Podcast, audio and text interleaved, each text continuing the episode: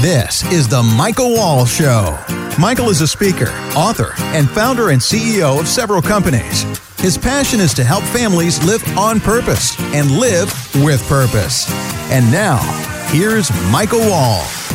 Welcome into the Michael Wall Show. We got a great show lined up for you today. If you are in uh, sales, if you're in business and you want to promote your product or get it to more folks that exist out there today, you've dialed into the right show. I, I think, you know, I think about it. Uh, Zig Ziglar used to talk about regardless of what you do in life, we're all in sales, right? I mean, I mean, you could be married, you could have children, and especially in particular when you have children, you want to be in a situation where you're selling them an idea of why they should do the right thing versus the wrong thing. You don't have to take too long for children to do the wrong thing. And so, uh, that whole idea of really honing your skills when you really have a product that adds value to the world. So we got a great guest on today. Michael Michael Woulfe is his name. He's the head of the U.S. sales for DeLonghi America, and he's been in the game for over 25 years. DeLonghi's a big brand. If you're not familiar with them, you may want to check them out. DeLonghi is spelled D E L O N G H I, and they have a variety of different products uh, that you probably use in your home each and every day. But before we jump into that, as always, I want to give a shout out to the sponsors of the show, which is Wall Companies, Wall Private Wealth, Wall Wealth Management, Wall uh, Lehman Consulting, and all of those three companies are designed to help families protect, grow, and reduce taxes on their wealth throughout the country. So if you have questions there, feel free to visit leanonthewall.com. All right. So uh, we're going to jump in with Michael here. And by the way, if you've listened to the show in the past and you have not taken a minute to just give us a quick rating, we would love your rating. We'd love a four or five star rating. Five star, obviously, is preferable. and six star if you can, but you know, five star rating's great. And then just a comment. Hey, love the show or love to hear more about this. Or, you know, I listened to this show and it really connected with me. You know, there was a show that we did uh, a little bit ago talking about failure is your friend. That's really, really important. And in sales, you don't always have wins. So it's important to be in a place where you uh, know how to navigate the losses in life as well. So we wanted to bring Michael on, not because he's had losses, because he had a very successful career with the DeLonghi Group, and he's helped promote them. I actually met Michael, a little setup. I met him at uh, an airport when he was doing some work with QVC, promoting uh, one of their products that they had available. And so we had a great conversation. I said, you know, I want to have Michael on the show because not only is he a good guy, but he's got a lot of tenure in the industry. He's been very successful, and he's heading up a very, very large company as far as U.S. sales in America. So, Michael, thanks so much for joining us on the show today. Sure. Well, first, uh, thanks for inviting me on your show. And yeah, uh, yeah. So uh, uh, DeLonghi is a uh, premium uh, small appliance manufacturer, uh, a worldwide uh, manufacturer based out of uh, Treviso, Italy. And uh, we have we have several brands, and we uh, really basically sell to almost every uh, uh, major retailer in the U.S. Uh, we've got brands. Uh, the first brand is uh, DeLonghi, and uh, we're mostly known for our uh, espresso uh, product line. We make machines from about ninety-nine dollars up to about thirty-five hundred. You know, we've got worldwide market share, number one market share in the U.S., and Okay. uh, that's been a real strong business for us. And then we've got a couple other brands. We have uh, Braun, which is another uh, houseware brand. Uh, owned um, half of it's owned by uh, Procter and Gamble, so they're personal savers. And then on the DeLonghi side, uh, we own, uh, or the Braun side, we own. Um, the the mixers and um, coffee makers and things that you'll see in in, in, in various stores. And then we've got uh, another line called Kenwood, which is more of a European brand, uh, similar to like a Cuisinart over in Europe. And then we have a very strong partnership with Nespresso, which is owned by Nestle. And uh, we manufacture their machines that go with their premium coffee uh, kettles. And again, that's sold uh, in a wide range of uh, our retail stores uh, throughout the U.S. So if someone drinks coffee or cappuccino or espresso, they've probably heard of your brand. That's the point, right? Absolutely. Yep. Yeah, Yep. They're uh, they're probably making it uh, in a in a DeLonghi uh, espresso machine somewhere. Yeah. Okay. Well, so tell me this. You know, over the years, one of the things that we talked about when we were at the airport is uh, a little bit of how life has changed, business has changed. You know, the internet's changed. You got the Amazon today, which is the big, you know, Goliath, so to speak, and uh, changed a lot with retail. And I, I was intrigued. You know, you were in a place where we met there. Where you guys are doing some stuff, I think, with QVC and HSN, and you had talked about right. how you guys are really doing a good job of staying in front of the shift and change and, and how people buy, how consumers buy today. And tell us a little bit about how you've seen that shift and change affect your brand. Sure.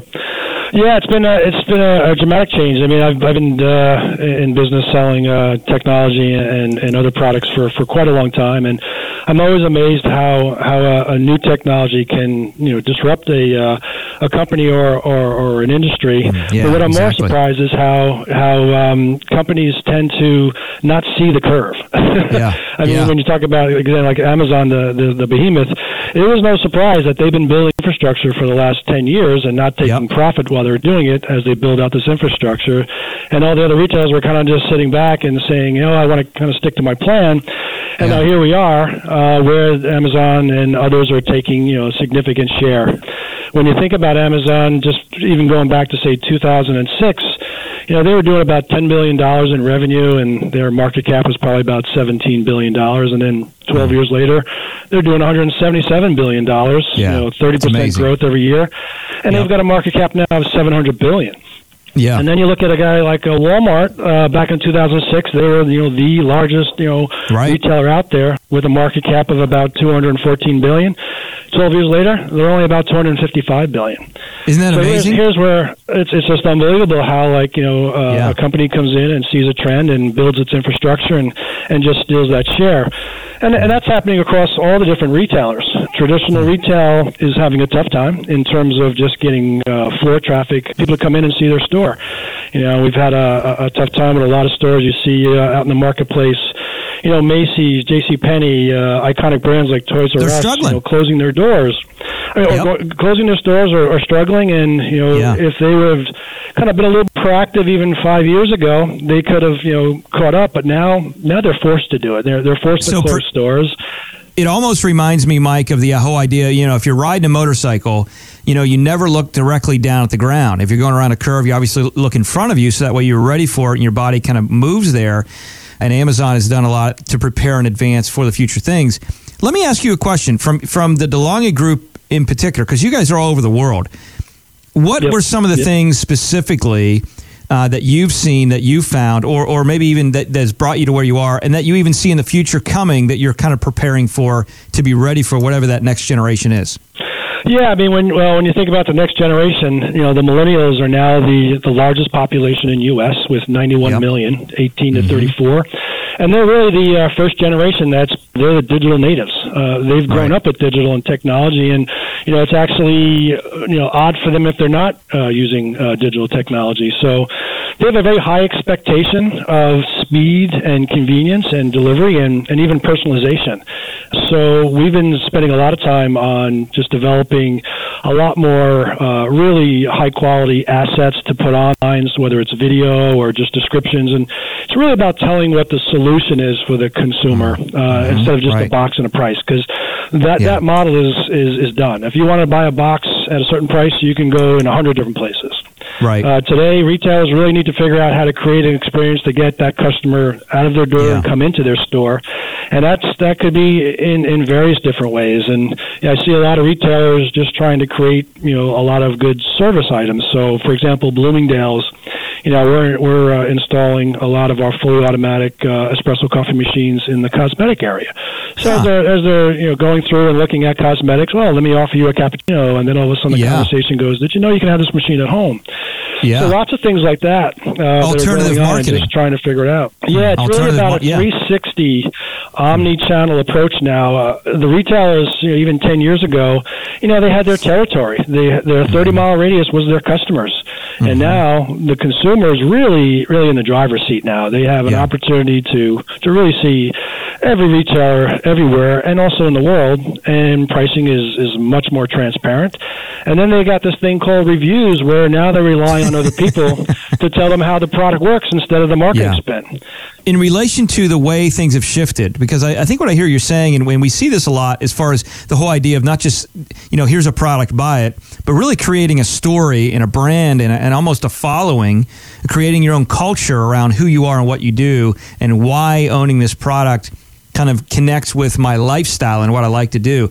Are you seeing that the retention, you know, client retention of, of kind of additional purchases, uh, buying more brand, buying more product from you guys in the future is actually increased because we're now creating a story and it's not just a buy, sell, walk away, come back and do it again, but you're actually creating a culture that you want people want to be a part of. Are you seeing more retention with clients? Some consumers are much more open to uh, purchasing non um, big premium brands because mm-hmm. now they have an opportunity to rely on other people who say, you know what, I bought this product and it works great. Yeah. And uh, yeah. you know they see that and they say, you know, 88 percent of consumers now believe that uh, reviews that they rely on as, as if they were their friend. Uh, so they have a mm-hmm. high uh, value on that.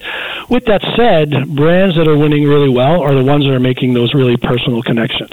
So mm-hmm. especially the millennial group, they love to feel like they're part of a group. You know, if you've got a really strong app from a retailer and they connect in it, you've now got a personal connection. And now with the big data and and the digital um, collecting of information, you now have so much information on that customer that helps them steer very specific products to them, and consumers really love that. So now, you know, they're they're thinking about a coffee maker, but then the next day, they're you send them a, a, a digital uh, e-blast about, well, you know what, this particular product goes really well with that. It's called cappuccino glasses.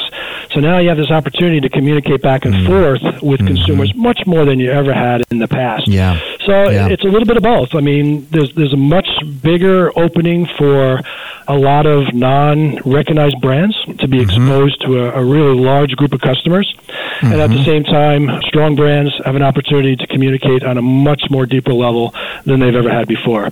So I mean, it's an exciting time. There's a lot of changes that are going on in retail, but there's also a, a, just a ton of opportunity. Just being open to the change is necessary. Again, we're talking with Mike Woulfe. He's the head of sales for the DeLonghi Group. And uh, Mike, it's been a great interview. I appreciate you coming on. But if people want to go check out your brand, what you guys have to offer, where's the best place they should go?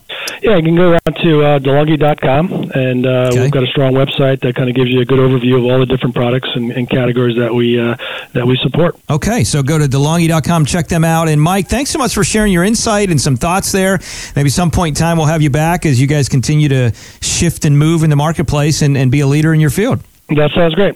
So there you have it. Remember, anytime you hear thoughts and ideas of what's going on from folks out there that are successful, press pause, write them down and look to implement. That's very, very important. The way we move closer to success is by implementing things along the way. It's the idea of small steps repeated, which leads us to radical change and success.